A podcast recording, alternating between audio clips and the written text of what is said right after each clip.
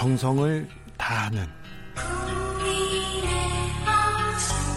국민의 방송 KBS 주진우 라이브 그냥 그렇다고요.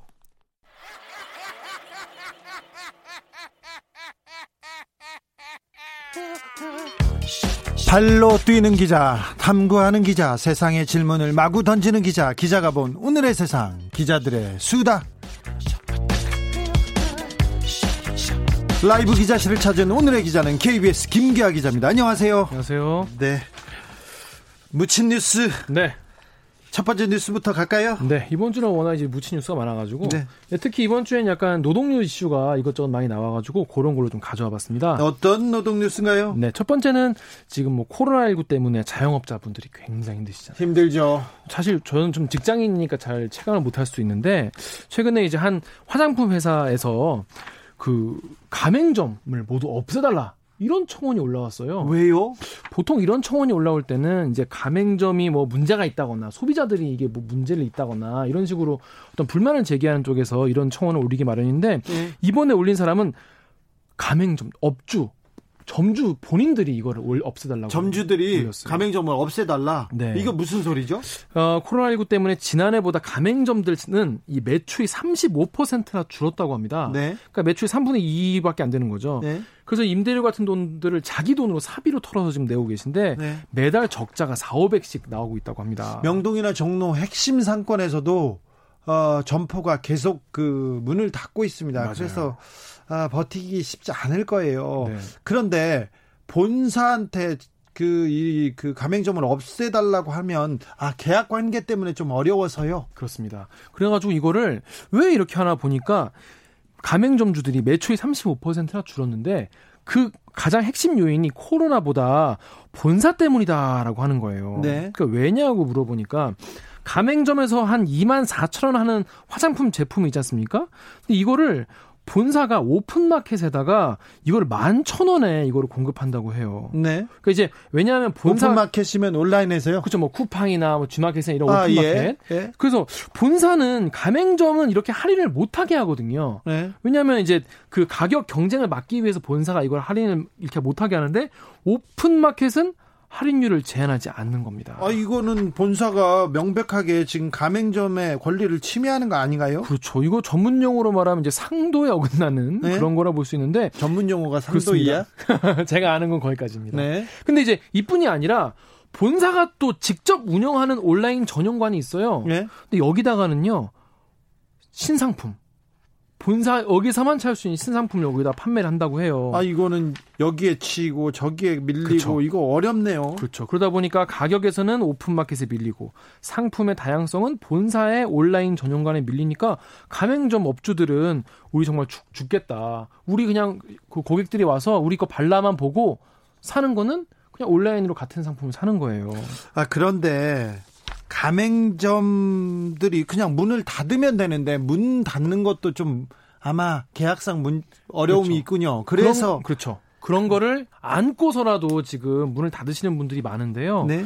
그- 그러니까 오히려 그냥 차라리 없애달라고 이렇게 청원을 올리시는 겁니다. 예. 그런데 실제로 올해 5월에 이 홍대 상권에 있는 가맹점은 사실 가장 매출이 잘 되는 그렇죠. 핵심 상권이죠. 그렇죠. 사람들도 그런- 많고. 네. 그런데 최근 1년 사이에 전국 700여 개 가맹점이 있었는데 200곳 가까이 폐점을 했다고 합니다. 아니 홍대 가게가 문을 닫을 정도니 뭐 다른 다른 동네는 어, 뭐 사정 그렇죠. 보입니다. 사, 실 이럴 때 본사 입장에서는 가맹점에게 뭔가 고통 분담 차원에서 뭔가 예. 좀 도와주거나 문 닫지 않도록 이제 좀 도와줘야 이게 좀 정상인데 그 회사에서 어떻게 해줬어요? 그래서 이 뭐 그냥 자기들 그 기자들 가서 물어봤어요. 아니 왜 이렇게 상생은 못할 망정 이렇게 상도일 어기냐라고 했더니 핵심 제품, 그러니까 우리 화장품 회사의 핵심 제품은 온라인과 가맹점 부- 구분 없이 판매되기 때문에 문제가 안 된다 이런 입장이에요.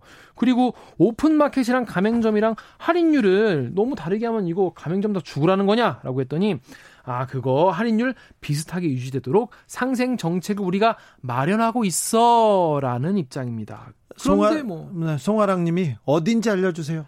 어디냐 어디냐면요. 이 제품. 네. 거기 그 이스프링이라는 곳인데 뭐라고요? 이스프링이라는 아이 아이 아이 아이 뭐 어, 어, 네. 어, 어, 입니다. 그래서 이런 네. 예, 명동에도 큰 가장 대규모의 업장을 가지고 있는 이스프링이라는 곳인데요. 여기가 근데 뭐 상생 대책을 마련 중이라고 하는데 이미 그 정책 나오기 전에 가맹업주분들 250 폐점을 했습니다. KBS 뉴스에서 자세히 다룬다고 하니까 지켜보십시오. 네. 이런 나쁜 이런 이 좀- 네. 자유- 다, 다음 무치 뉴스로 가보겠습니다. 네, 다음 무친 뉴스는요. 지난 일주일 동안 지난 일주일 한 열흘 동안 숨진 노동자 몇 명인지 혹시 생각 한번 해보시겠습니까? 몇 명 정도 될지. 몇 명 정도 됩니까? 일주일에? KBS가 노동건강연대와 함께 집계를 해봤거든요. 일주일 동안 12명이나 노동 현장에서 돌아가셨더라고요. 그냥 일하러 나갔다가 돌아오지 못하는 못하는 사람이 하루에 두 명씩이요. 아, 그렇습니다. 예. 15m 철탑 구조물에서 일하다가 떨어지시고 건설 현장에서 흙더미에 깔리시고 또 지난 9일에도 상수도 공, 공사를 하던 노동자가 배관 설비에 부딪혀서 목숨을 잃었습니다. 이게 아, 개인적인 실수가 아니라 이거 구조적인 문제예요. 구조적인 문제. 그렇죠.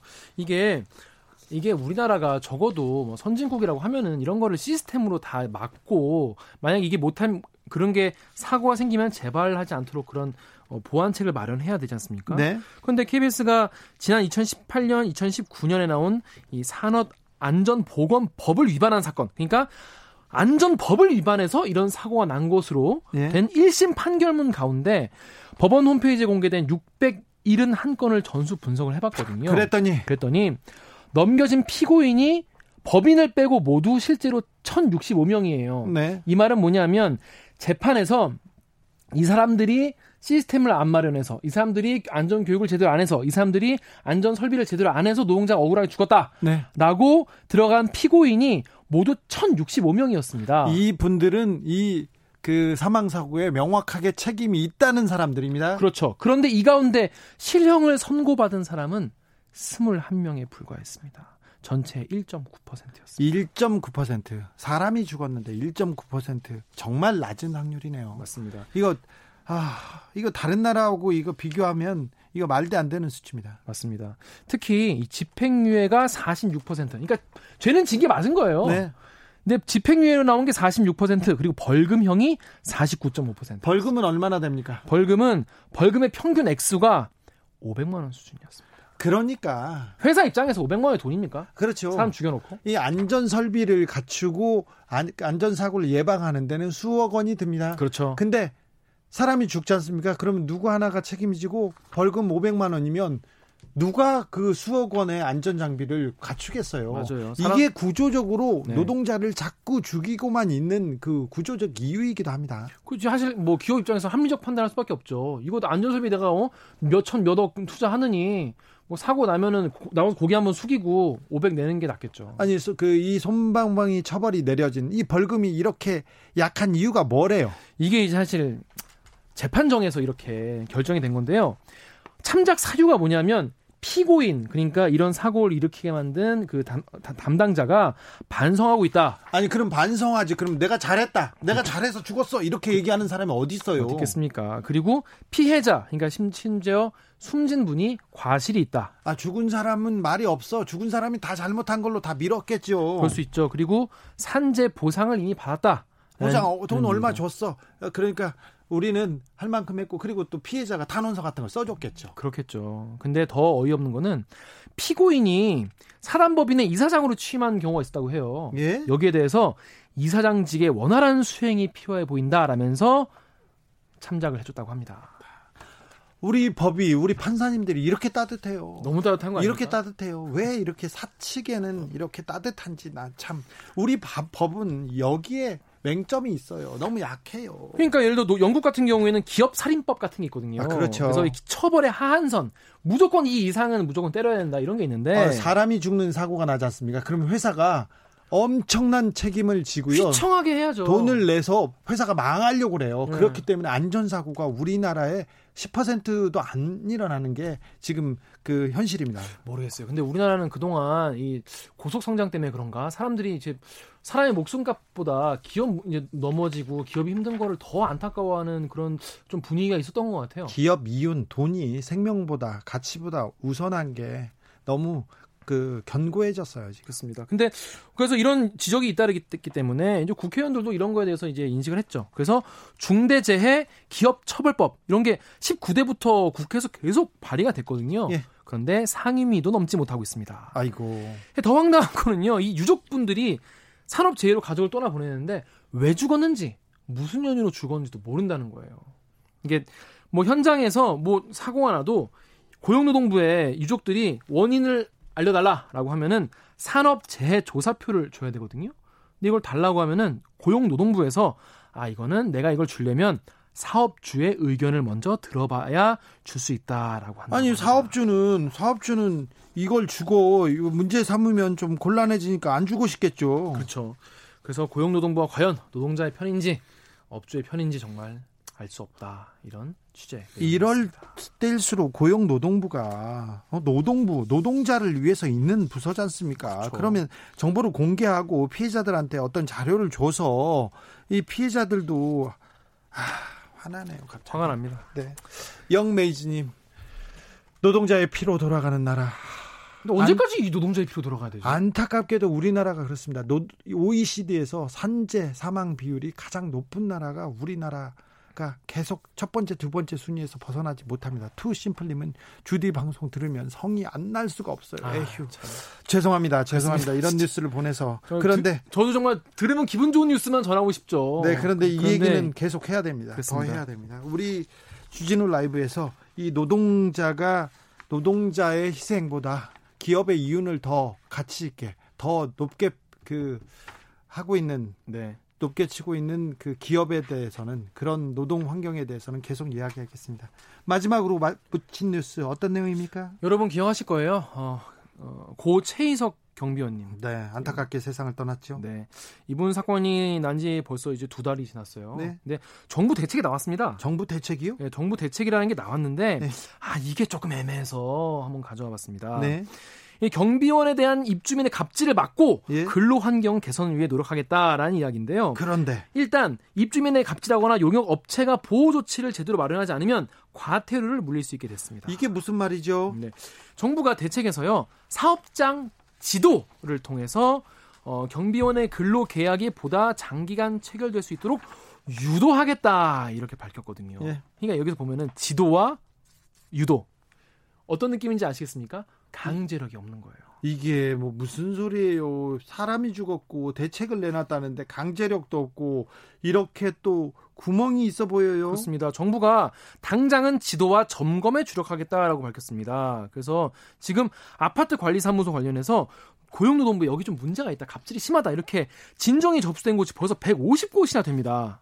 여기를 대상으로 노동관계법을 잘 준수하고 있는지 지도하고 자 개선되지 않거나 신고가 들어온 곳은 근로 감독에 나서겠다라고 했는데 또 정부 입장에서도 좀 어쩔 수 없다고 하는 게 아파트 수가 너무 많아. 그래서 근로 감독관의 업무량도 너무 많다는 거예요. 서울시에서 이 그 갑질 갑질을 막겠다면서 네. 경비원을 위한 그그 그 조금 그 조금 나은 안을 몇 네. 가지 안을 내놓기는 했는데요. 네.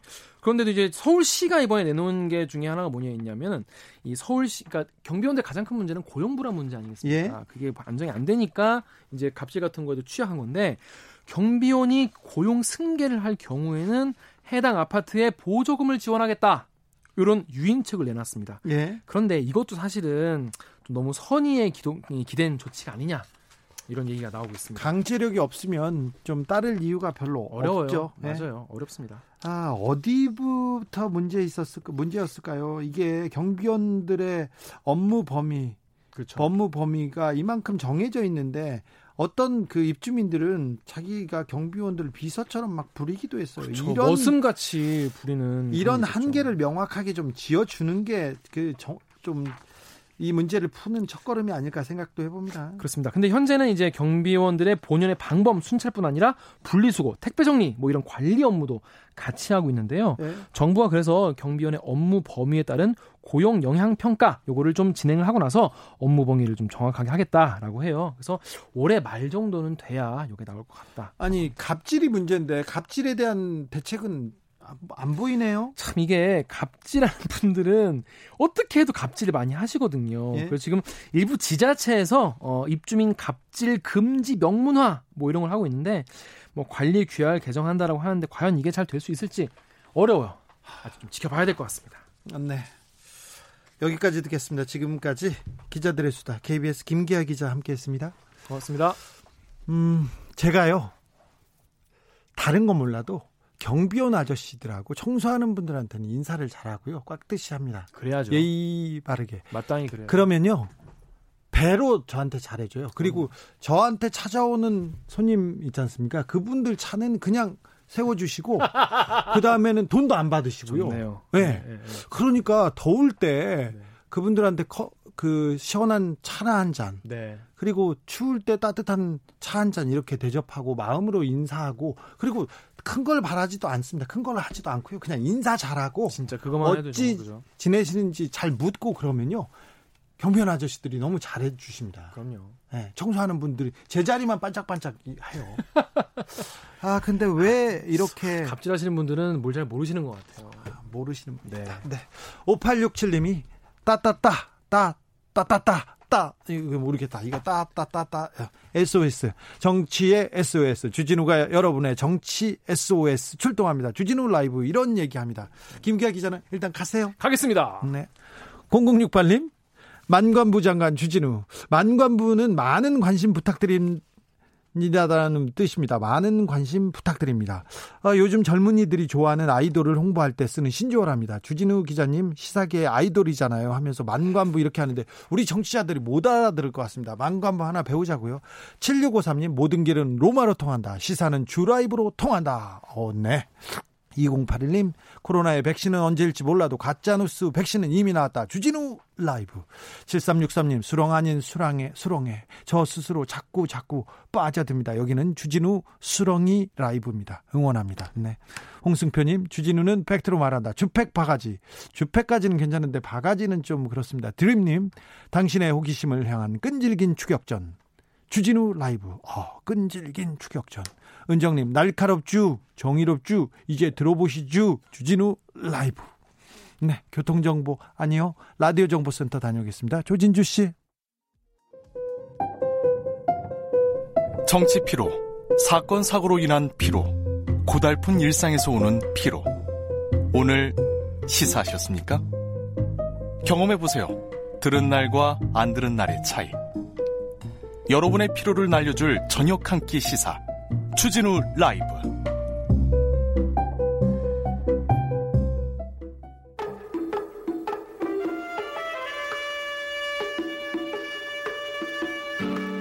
아무리 꼭꼭 숨어도 다 찾아냅니다. 숨은 범인 꼭 집어서 잡아냅니다. 대한민국 경찰의 수사 뒷이야기 내일은 수사반장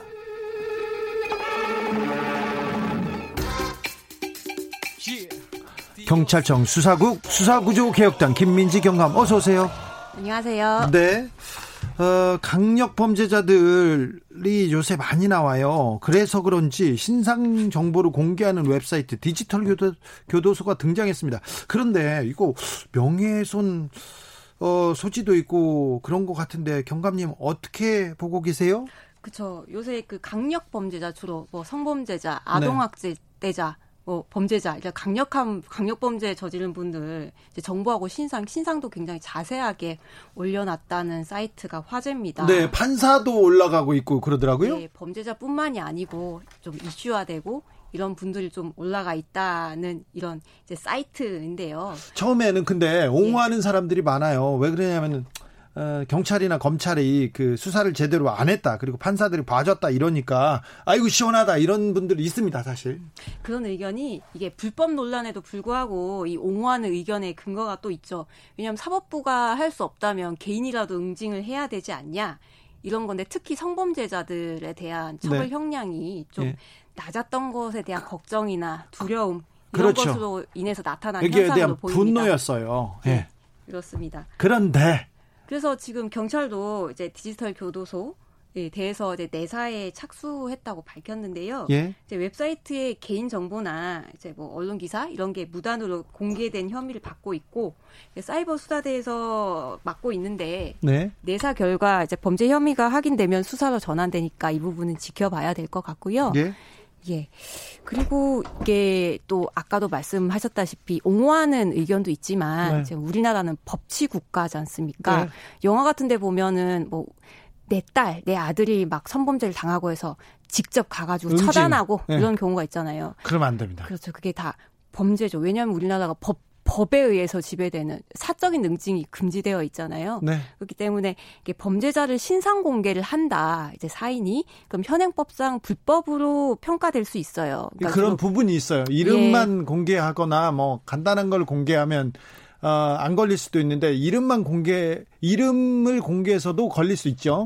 그렇죠. 신상 공개라는 게 간단하게 이루어지는 게 아니고 수사 네. 절차나 재판 절차가 이루어지고 나서 수사 절차에서는 뭐 경찰서나 청단위의 신상 공개 위원회에서 엄격한 절차를 거쳐서 뭐 범행 수단이 잔인하고 뭐 이런 특정한 범죄 증거가 확실할 때 주로 공개를 하는데 네. 중요한 점이 이게 국민의 알 권리 보장하고 범죄 예방을 위해서 공개를 하는 거잖아요. 네.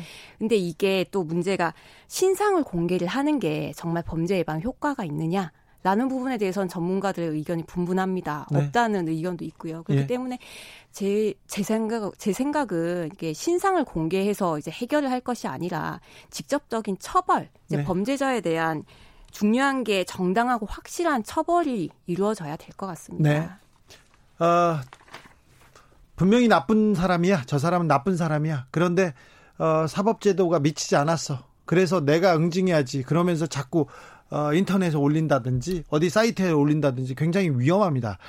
정 어려우면 다른 데 가지 말고 주진우 라이브에 물어보세요. 제가 김민지 경감하고 잘 상의해서 다른 변호사들하고 잘 상의해서 어, 회답을 회답까지는 아니어도 저기 다른 대안을 한번 내보겠습니다. 예. 그러니까 그 조심하셔야 됩니다. 막 마구 하시면 어, 마구 하시면 안 됩니다. 어, 판사 비방, 경찰 비방 그것도 위험합니다.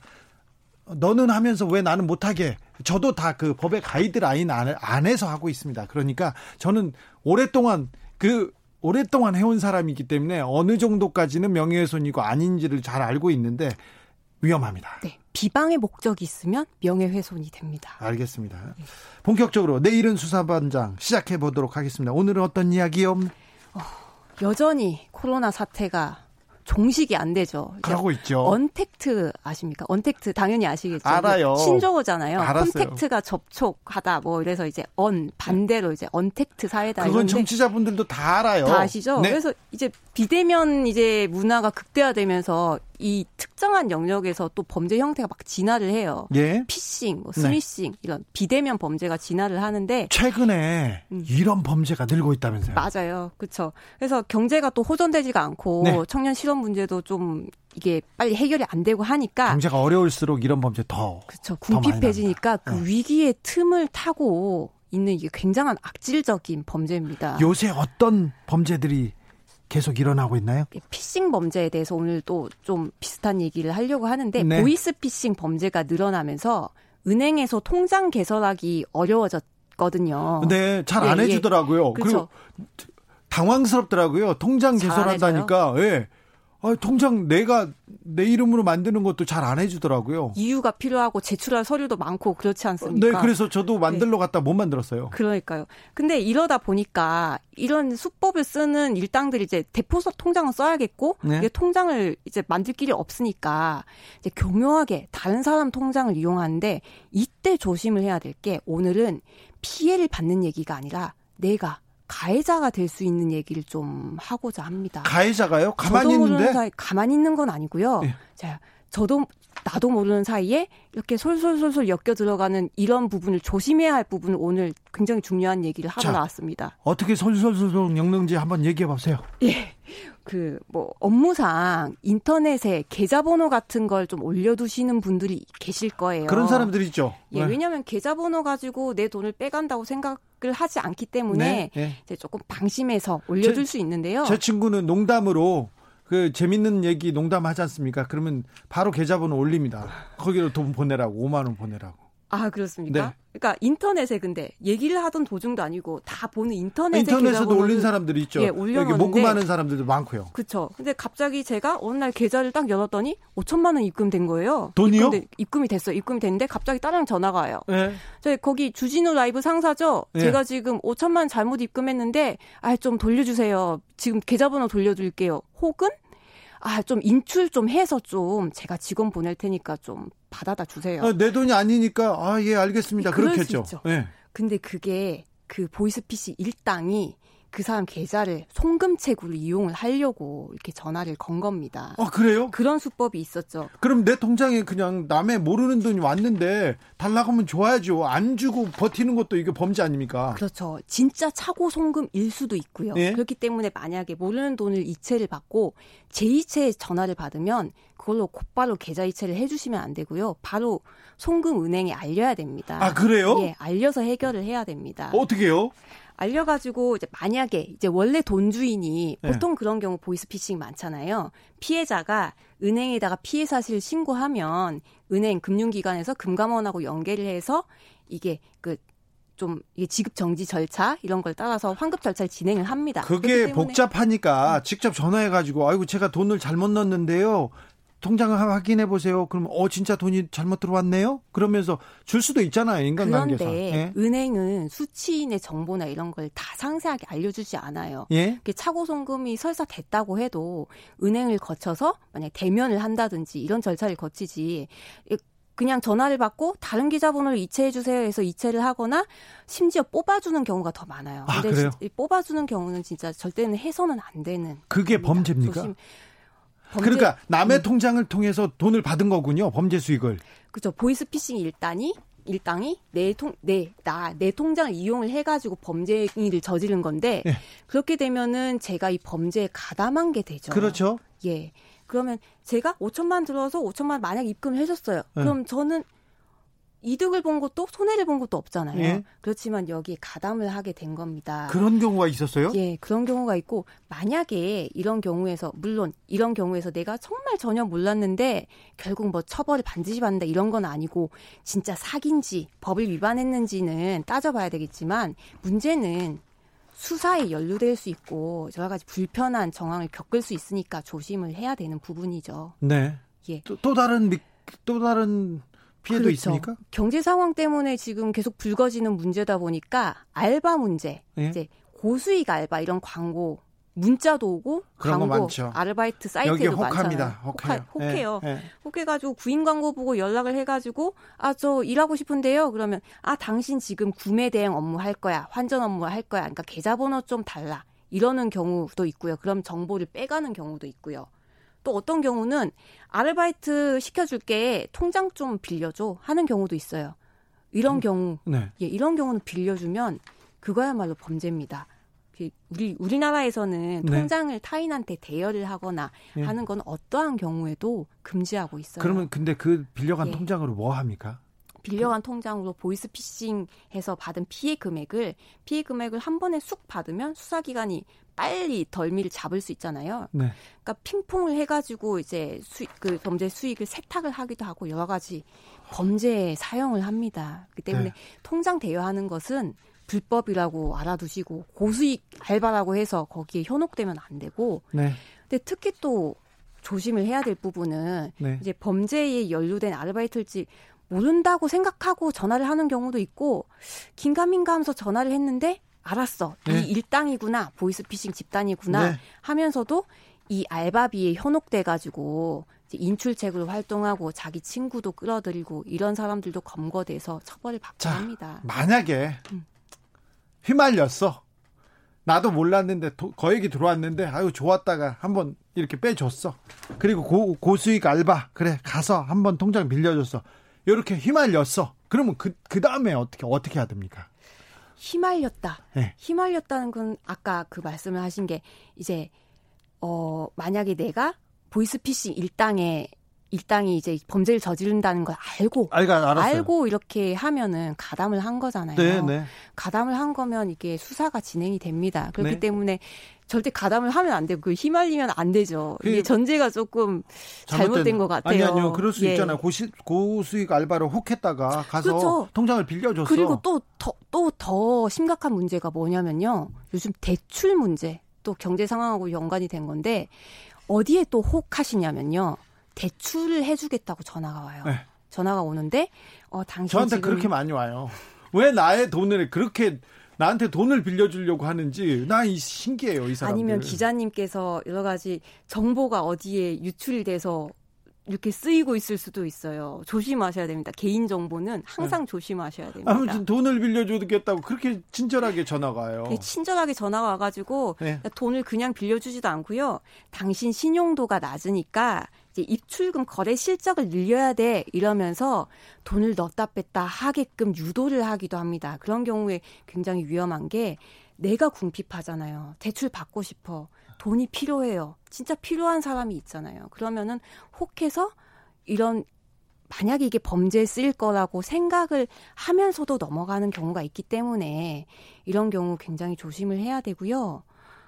또 만약에 만약에 이런 경우에 아까 연루됐다. 연루됐으면 어떻게? 이게 사실 연루가 됐다. 그럼 내가 정말 사기에 고의가 없고 진짜 무고한데 이제 연루가 됐다. 그럼 고의가 없잖아요. 네. 이런 경우에는 이제 수사를 진행을 해서 정말 고의가 없고 내가 진짜 잘 몰랐다 그러면 처벌이 안 될 수도 있지만 대부분의 경우에 전화를 받고 이런저런 행동을 하는 건 좀 알면서도 아 그냥 이제 감수하는 의사에서 하는 경우가 많아요. 그런 네. 경우 이런 예. 경우는 이런 경우에 그 아까 통장 대여 경우는 어떠한 경우에도 불법이라서 전자금융 거래법에 네. 따라서 통장 대여하면은 처벌이 됩니다. 그리고 징역 어, 징역 갈 수 있어요. 감옥 갈 수 있어요. 수도 있고 벌금 받을 수도 있고요. 네. 괜히 조금 이렇게 돈 고수익 알바 현혹돼 가지고 벌금 더 크게 물 수 있어요. 사기범도 될 수 있습니다. 이거 조심해야 됩니다. 일단은 예. 위험, 위험하면 이상하다 그러면 경찰에 경찰에 고발해야 됩니다. 내일은 수사반장 예. 여기까지 할까요? 예. 김민지 경감이었습니다. 감사합니다. 교통정보센터로 가겠습니다. 이승미 씨. 테이크아웃 시사 나왔습니다. 오늘도 하나 챙겨가세요. 주진우 라이브.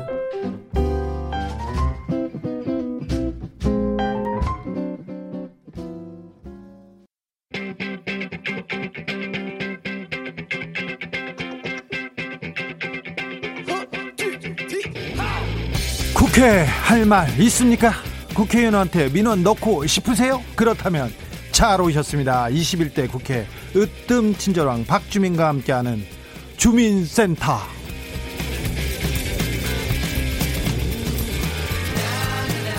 여러분의 민원에 여러분의 말에 귀를 기울이겠습니다. 주민센터의 주치의원 박주민 더불어민주당 최고위원 어서 오세요. 네, 안녕하십니까. 고생 많으셨습니다. 한 주일. 네, 고생 많으셨습니다. 한 주 길었죠. 길고 힘든 주였던 것 같습니다. 예, 감정적으로도 굉장히 복잡한 일들이 많았던 것 같고요. 네. 예. 아, 네. 아, 박원순 시장의 갑작스러운 비보, 비보 이후에 음, 오늘 열린 열린 최고위원회의에서 고소인에 대한 비난과 공격은 멈춰야 한다 이런 말씀하셨죠, 우리 박 최고가? 네, 뭐 이것은 뭐 저만 얘기하는 건 아니고요. 장례위원회에서도 여러 차례 이런 입장을 밝히기도 했고, 예. 어, 또 오늘 보도 보니까 이제 청와대에서도 그런 입장을 밝혔는데요. 예, 그렇습니다. 그 고통받는 고소 고통받는 고소인이 있는 상황에서 이제 고소인에 대한 어, 도넘은 비난이나 공격은 네. 어, 사실 이제 뭐 멈춰줘야 될 것 같고요. 아까 제가 이제 최고위에서 발언했던 것은 박원순 시장님이라면 아마 고소인에 대한 비난 또는 공, 도넘 공격 이런 것들 멈춰달라고 아마 박원순 시장님이 하셨을 거예요. 네, 그렇죠. 네. 네. 고소인에 대한 비난 공격 멈춰야 됩니다. 네. 절대 용납할 수 없습니다. 어, 이해찬 대표도 이해찬 대표도 피해 여성을 위로한다면서 사과했습니다. 네. 네. 굉장히 아, 네, 굉장히 어려 어려운 결정이었을 텐데 잘하신 것 같습니다. 음. 음 배현진 의원께서 네. 의원께서 SNS에 박 원순 시장의 아들의 병역 문제를 다시 지적했네요. 네. 이게 이미 그 사실관계가 끝난 것 같은데 이거 민주당에서는 어떻게 보고 있습니까? 맞습니다. 이 배현진 의원이 이제 본인 SNS에 이제 박원순 시장 아들 병역 문제에 대해서 언급을 하면서 네. 장례 절차가 끝나면 재검을 받아라 네. 이런 식으로 이제 글을 올린 것이죠. 네. 어 그러면서 이제 진행되고 있는 재판에 대한 언급을 하셨는데 방금 말씀하신 것처럼 박주선 씨 본인에 대한 병역 어, 비리 유무에 관련된 네. 그 재판은 이미 끝났습니다. 끝났고 네. 네. 이미 끝났고 다른 재판이죠? 네, 지금 이제 진행되고 있는 재판 아마 이제 배현진 의원이 착각했었던 그 재판은 오히려 박주선 씨가 박주, 병역 신 네, 박주신 씨가 어, 병역 비리를 범했다라고 주장했던 사람들에 대한 명예훼손 명예 그 사람들이 이제 명예를 훼손했다는 이유로 기소돼서 재판이 진행되고 있는 것이었습니다. 네. 그러니까 어, 어떻게 보면 사실관계를 어, 오해도 굉장히 크게 오해한 정 반대로 생각한 네. 어, 이런 측면이 있기 때문에 이 부분에 대해서 이제 뭐 저희들이 또 최고위나 이런 데서도 바로 잡아라 또 이렇게 얘기를 한 거죠. 2011년 12년이었을 것 같은데요. 네. 어, 박원순 시장이 시장 후보로 이렇게 올랐을 때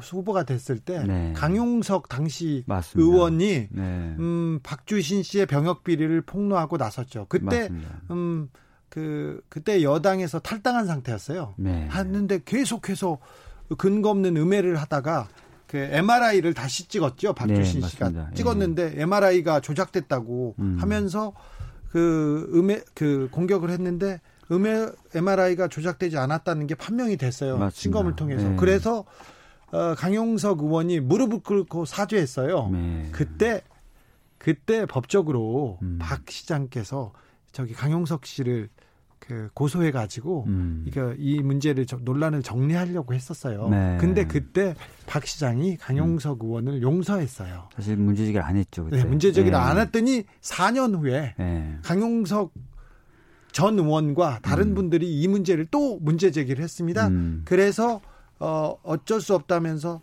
그때 명예훼손 재판을 했고 음. 1심에서는 강용석 씨 등 여러분들이 명예훼손했다고 해서 벌금형이 어, 판결을 받았어요. 네. 근데 2심 재판이 지금 뭐 한 4, 5년 아, 2, 3년 넘, 넘게 지금 끌고 있어요. 이 네. 2심 재판 판사님이 왜 안 하는지 잘 모르겠어요. 근데 이 내용을 지금 배현진 씨가 약간 배현진 의원께서 약간 오해하신 것 같, 습니다 네. 음, 그리고 또 논란이 있어요. 네. 주말새. 박, 백선엽 장군께서 어, 돌아가셨는데 네. 현충원 안장돼야 된다 안 돼야 된다 이게 미래통합당에선 대전이 아니라 서울 현충원에 안장해야 된다 이런 네. 입장도 있는데 이 부분에 대해서는 어떤 입장이십니까? 뭐 오늘 뭐 저희 최고위원회에서도 그 좀 이야기가 나왔었는데요. 어 백선엽 장군이 이제 생전에도 서울 현충원에 어, 안장되지 못할 것이라는 걸 본인도 알고 있었습니다. 예. 그리고 가족분들도 양해를 했고요. 왜냐하면 예. 지금 현재 서울 현충원에 이제 장군들이 안장되는 묘역이 포화 상태입니다. 네. 그래서 어, 충분한 어떤 자리를 확보할 수 없었기 때문에 대전 쪽에 안장된다는 것을 이미 이제 얘기를 나누고 있었고요. 미래통합당도 아까 백승주 전 국방부 차관 출신 의원을 그 연결했는데요. 네. 아, 그분도 좀 인지하고 있었다. 맞습니다. 예. 네. 그 특히 이제 백선엽 장관이 어 아마 중앙일보로 기억을 하는데 네. 인터뷰를 네. 했던 기사에도 보면은 어, 대전 현충원 언급을 하고 있었던 대목이 있습니다. 그래서 어 지금 미래통합당에서 왜 서울 현충원이 아니라 대전으로 안장을 하느냐 이거는 어떻게 보면은 모욕이다 이렇게 얘기했던 것은 전혀 사실과 다르다. 네. 예, 그런 것들 좀 알아주셨으면 좋겠습니다. 예. 음. 근데 친일파들이 국립 현충원에 네. 묻히는 거는 좀 문제가 있느냐. 국민 정서상도 그렇고요. 민주당에서 어그 관련 법안을 발의하기도 했어요. 네. 이 문제는 어떻게 보십니까? 사실 이제 그 친일파로 어 판단된 어 사람들이 이제 현충원에 안장되는 것 자체를 반대하는 국민적 여론이 굉장히 높습니다. 네. 어, 반면에 이미 안장된 사람을 파묘하는 것에 대해서는 약간 어, 의견이 갈리는 경향이 있더라고요. 예. 이 부분은 좀 더 공론화를 거쳐야 될 것 같고요. 어, 보다 많은 분들의 의견을 좀 모아가면서 중론을 좀 결정해야 될 필요가 있다고 생각합니다. 네. 네. 어, 오늘 국회 분위기는 어땠어요? 사실 뭐 아시다시피 이제 국회가 정상화 될 듯 될 듯 하면서도 여전히 안 되고 있습니다. 네. 음, 특히 이제 미래통합당에서 법사위원장을 계속해서 달라고 지금 하고 있고요. 아니 지난주 국회에 들어왔는데 네. 그래서 그냥 어, 상임위원회에서 따질 줄 알았는데 법사위원장 내놓지 않으면 또 안 하겠다고 지금 다시 네. 얘기하고 있습니다. 그래서 이제 법사위원장을 안 내놓으면 어, 미래통합당 몫의 부의장 추천하지 않겠다. 네. 지금 이런 상황이어서 정보위 구성이나 이런 것 자체가 좀 늦어지고 있는 상황이고요. 어, 원활하게 지금 국회 일정 합의가 어, 잡혀지지 않는 상황에 있습니다. 네. 어, 저기 박주민 최고가 지금 활동하고 있는 상임위 법사위는 법사위요. 어떻습니까? 법사위는 사실은 이제 그 지난주 이후로는 공식 일정은 없었습니다. 네. 그러다 보니까 뭐, 어, 뭐 진행되는 건 없었고요. 7월 15일 공수처 출범 이게 물 건너갔네요. 7월 15일 공수 출범은 전에도 이제 나와서 한번 말씀드렸지만 야당이 두 명의 그 공수처장 후보 추천위원회에 들어갈 위원을 추천해 줘야 되는데 추천하지 않으면 아예 공수처 출범이 불가능하죠. 네, 제도상. 뭐 지금 현재 제도상으로는 좀 어렵습니다. 예. 그럼 어떻게 풀 어야 됩니까 이 난제를? 음, 전에도 말씀드렸던 것처럼 그 원 구성이 좀 마무리가 되면 본격적으로 야당하고 이 문제를 협상을 해야 되는 거, 고요 네. 아직 이제 원구성조차가 제대로 원활하게 돼 있지 않고 또 예. 어 7월에 그 관련된 그 일정들 합의나 이런 것들이 제대로 되지 않고 있어서 예. 공수처에 관련된 논의에 아예 나가지 못하고 있는 그런 상황입니다. 예. 아, 한 발자국도 이렇게 앞으로 나가지 못하는 굉장히 답답한 상황인데 네. 음, 어렵네요, 이 문제. 그러게 말입니다. 사실 여러 가지 측면에서 저희들이 이제 다수 의석을 가지게 됐기 때문에 잘 진행될 것이다라고 생각은 했었는데 이게 또 국회가 완벽하게 한쪽을 배제하고 가기가 참 어려운 어, 구조이다 보니까 계속해서 이제 미래통합당과 협상을 해야 되는 상황이 생기고 있고요. 근데 네. 이 협상에 임하는 미래통합당의 경우 저희들이 봤을 땐 적어도 아 너무나 어떻게 협조를 안 해주시는 탓에 어참 진행이 잘 안 되고 있습니다. 네. 예. 법무부와 검찰 충돌도 이제 또 한 일단락이 됐죠. 이제 좀 조용해졌습니다. 네, 뭐 다 아시다시피 지난주에 어, 윤석열 검찰총장이 사실상 법무부 장관의 지위를 수용했죠. 네. 그래서 검언 유착 관련된 어, 논란 이것은 이제 일단락된 분위기인데요. 어, 그러면서도 대검이 마지막에 이제 밝혔던 입장문 이런 네. 것들을 보면은 어, 소위 말하는 뒤끝이라는 게 남아 있더라고요. 뒤끝은 있죠. 예, 그래서 어, 이 부분이 향후 이런 부분들 남아있는 그런 어떤 앙금들이 어떤 식으로 작용할까. 예. 즉, 어, 서울중앙지검의 수사팀이 수사하는 것을 진짜 어, 독립적으로 수사할 수 있게 보장해 줄 것인지 아니면 물밑에서라도 뭔가 아, 뭐 압력을 행사한다든지 영향을 미치려고 한다든지 그런 일이 있을까? 뭐 이런 것들을 좀 지켜봐야 되는 상황이 된 것 같습니다. 예. 음, 네. 그래도 조금 조용했으면 좋겠어요. 어, 이두 분 기사는 좀 보고 싶지 않아요. 국민들이 그렇게 생각하는 사람들도 있을 거예요. 뭐 그렇게 생각하시는 분들도 있을 수 있겠습니다. 네. 예. 어, 아니면 두 분이 동시에 나오는 거는 한 분씩 한 분씩만 나왔으면 좋겠어. 일은 하다. 일한다는 얘기를 좀 들었으면 좋겠습니다. 네. 어, 박주민 의원은 요즘 어떤 일에 어떤 일에 열심입니까? 뭐 아직 최고위원 임기가 남아 있어서요. 최고위원으로서의 역할을 하고 다음 있고. 달까지인가요? 예, 8월 말까지입니다. 8월 말까지요. 예. 그 다음에 그럼 8월 말까지는 박주민 의원은 박주민 민주당 최고위원인데 네. 8월부터는 어떤 직함을 갖게 됩니까? 8월 이후에는 뭐 제가 특별하게 뭔가를 안 한다면 그냥 평의원이 되는 것이죠. 평의원요? 네. 대표는 아니고요. 네.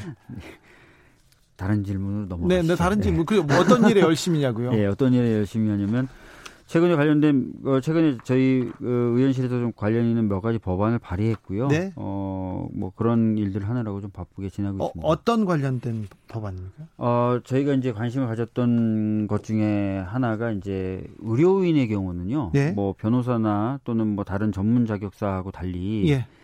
의료법, 그러니까 다른 전문 자격사들은 다른 어떤 여러 가지 법을 위반해서 뭐 실형을 선고받 근고 이상형을 선고받거나 그러면 자격증이 박탈되죠. 자격증이 박탈돼요. 네. 근데 네. 의료 의사는 특이하게 의료법 관련돼서만 그렇죠. 예. 그래서 성범죄를 저질렀다 하더라도 나 다시 화나게 생각했어요. 예. 저기 창원에 저기 경상남도에서 예. 아, 있었던 성범죄인데요. 음. 마취를 하고 성폭행을 했어요. 음. 그 엄청난 일인데 그 옆 동네에 가서 또 개원했네요. 네. 그리고 서울에서 어, 압구정동에 있는 가장 큰 산부인과예요. 음. 대형 병원입니다. 성수대교를 넘어가기만 하면 왼쪽에 있는 아주 큰 병원입니다. 음. 근데 거기 의사가 야. 또 수면 그 프로포폴을 주사하고 성추행을 했어요. 네. 범죄를 저질렀는데 네. 지속적으로. 근데 그 의사가 다른 데서 또 활동합니다. 네. 감옥 갔다 와서도 활동합니다. 최근에 이, 제 그런 일이 좀 많아가지고요. 예. 어, 그 다른 법령, 그러니까 뭐 방금 말씀드렸던 성범죄라든지 이런 것들 위반해도 의사 자격이 박탈되도록 하고 예. 일단 의사 자격이 박탈되면 예전에는 3년 정도 지나면 다시 의사 자격을 회복할 수 있도록 돼 있는데 네. 5년 정도 더 길게 의사 자격을 아예 획득하지 못하도록 하는 법안을 하나 냈습니다. 네. 어, 잘 통과될 수 있을지 모르겠어요. 열심히 좀 해보고요. 네, 네, 이거 꼭 필요합니다. 네. 어, 다른 다른 직업에 비해서 생명, 윤리 음. 이런 게 좀 중요합니다. 의사는 그리고 의사는 어, 어, 박 의원 어디 아파 그러면 모르잖아요. 네. 어디인지 모르잖아요. 모르죠. 그러면서 거기서 부가가치를 막 창출해내는 능력을 가진 의사들이 많아요. 네. 그래서 어 굉장히 그 돈벌이로 이용하는 사람도 많기 때문에 이런 부분은 좀 문제가 있으면 좀좀 좀 처벌을 강화하는 거는 필요한 것 같습니다. 네, 의사도 이제 그 일반 대중이 갖고 있는 의사들에 대한 신뢰에 비춰보면 윤리적인 측면을 좀 많이 강화해야 될 필요가 있죠. 예. 예. 어, 김정훈 님이 추 장관 윤 총장은 이제 뉴스에서 그만 보고 싶습니다. 본연의 임무에 충실하십시오. 네, 본연의 임무에 충실해야겠죠. 6919님이 출근길에 정치하고 퇴근길에 수박. 정답. 이랑 사이다를 마트에서 구, 구입하면서 문자 넣었습니다. 화채가 당기네요. 네, 화채가 음. 당긴대요. 화채가 좋답니다. 코로나로 힘든데 장맛비가 엄청 내리는데 농가에 피해가 없길 바래봅니다. 모두 힘냅시다. 파이팅입니다. 이 얘기하는데요. 음. 어, 박주민 의원. 네. 어, 자, 의료법 개정안 말고요. 그 다음번에. 네, 그 다음에 이제 또 제가 된 게 변호사하고 변호사를 이제 판검사들이 이제 옷을 벗고 나와서 퇴임하고 나서 변호사가 되는데 지금까지는 이제 어 재직 중에 판사 검사로 재직 중에 뭔가 잘못된 게 나중에 밝혀져도 예. 변호사 자격을 박탈한다거나 등록을 제한하는 그런 제도가 없었어요. 없죠. 근데 이번에 이제 재직 중에 위법 행위를 한 게 나중에라도 밝혀지면은 어 그것을 변호사 등록을 제한하도록 하는 네. 그런 내용을 담은 변호사법 등 어, 개정안을 좀 냈고요. 또 어, 여기에 대해서 하나 질문이요. 네. 근데 현행 현직에서 있을 때 잘못을 했어요. 네. 근데 재판을 받으면 받는 과정에 음. 계속 변호인을 해요. 음. 이 부분도 조금 문제가 있는데 왜 그 검찰 그리고 변호사 협회에서는 아무런 제지가 없죠.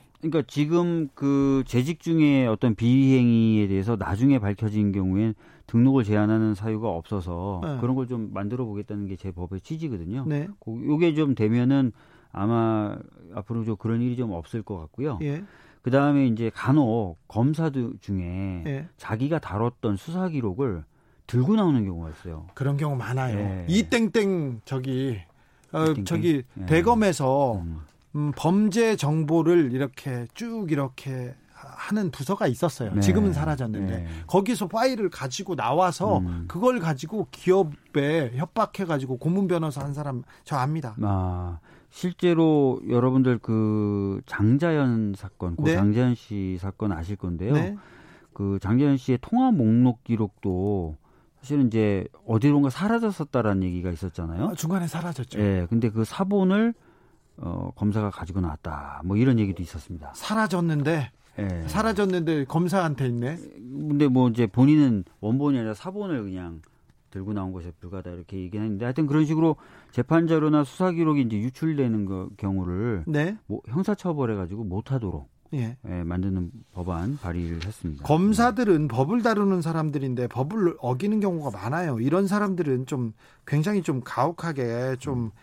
가, 강하게 처벌해야 되는데 왜 검사한테는 법이 미치지 않나 이런 생각 자주 하게 됩니다. 이 부분은 이제 딱히 이제 처벌하는 규정이 없어가지고 규정이 없었어요. 예, 그래서 그 공백이 좀 활용된 측면이 있거든요. 예. 근데 앞으로는 이제 그렇게 하면은 처벌되게 되니까 검사들이 이제 그 퇴임하면서 자신이 했던 여러 가지 사건 기록이나 수사 기록을 가지고 나올 수가 없죠. 예전에는 그런 일이 왕왕 있었대요. 가지고 나와서 그걸 이용해서 말씀하신 대로 네. 취업을 하기도 하고 사건을 수임하기도 하고. 네. 근데 이제 그런 걸 못 하게 되는 것이죠. 그런데 이 법이 만들어지면 바로 통과됩니까? 어, 제가 봤을 때 제가 지금 말씀드렸던 이런 법안 내용 합리적으로 들리시지 않습니까? 네, 네, 뭐 네. 무리하지 않죠. 네, 무리하지 않고 필요하다고 생각되시죠? 네, 네. 반드시 필요합니다. 그럼 통과되겠죠, 뭐. 금방요. 언제쯤 언제쯤 볼 수 있습니까? 일단 법사위가 돌아가야 되는데요. 네. 아, 늦어도 하여튼 이번 정기국회 내까지는 이런 법률들 좀 통과시키려고 생각하고 있습니다. 네. 박주민의 주민센터에서는 여러분의 민원을 받고 있습니다. 그리고 여러분의 그 의견으로 법안도 만들 생각을 하고 있으니 아, 궁금하시거나 아니면 민원 넣고 싶구나 아니면 국회의원들 이 일 좀 해줘 국회의원을 일꾼처럼 부리고 싶은 분들은 주민센터를 활용해 주십시오. 네. 그러면 되죠? 예, 뭐 아이디어 같은 거 보내오시면 그때도 약속드렸던 것처럼 네. 저희가 여기서 논의해서 뭐 법안으로 만들기도 하고 네. 그렇게 하도록 하겠습니다. 네. 지금까지 주민센터 우리 주치의원 박주민 더불어민주당 최고위원과 함께했습니다. 감사합니다. 네, 감사합니다. 주진우 라이브 슬로건 장원을 발표하겠습니다. 드림님입니다. 당신의 호기심을 향한 끈질긴 추격전 주진우 라이브 괜찮죠? 끈질긴 추격전 네, 맞는 것 같습니다. 아, 주진우 라이브 마칠 시간입니다. 음, 김종서의 지금은 알 수 없어 들으면서 저는 여기서 인사드리겠습니다. 장원께는 제가 치킨 교환권 보내드리겠습니다. 최종 장원 후보 되셨다는 거 여기 적어두세요. 아, 더큰 상 기다리셔도 좋습니다. 음, 저는 내일 오후 5시 5분에 돌아옵니다. 지금까지 주진우였습니다.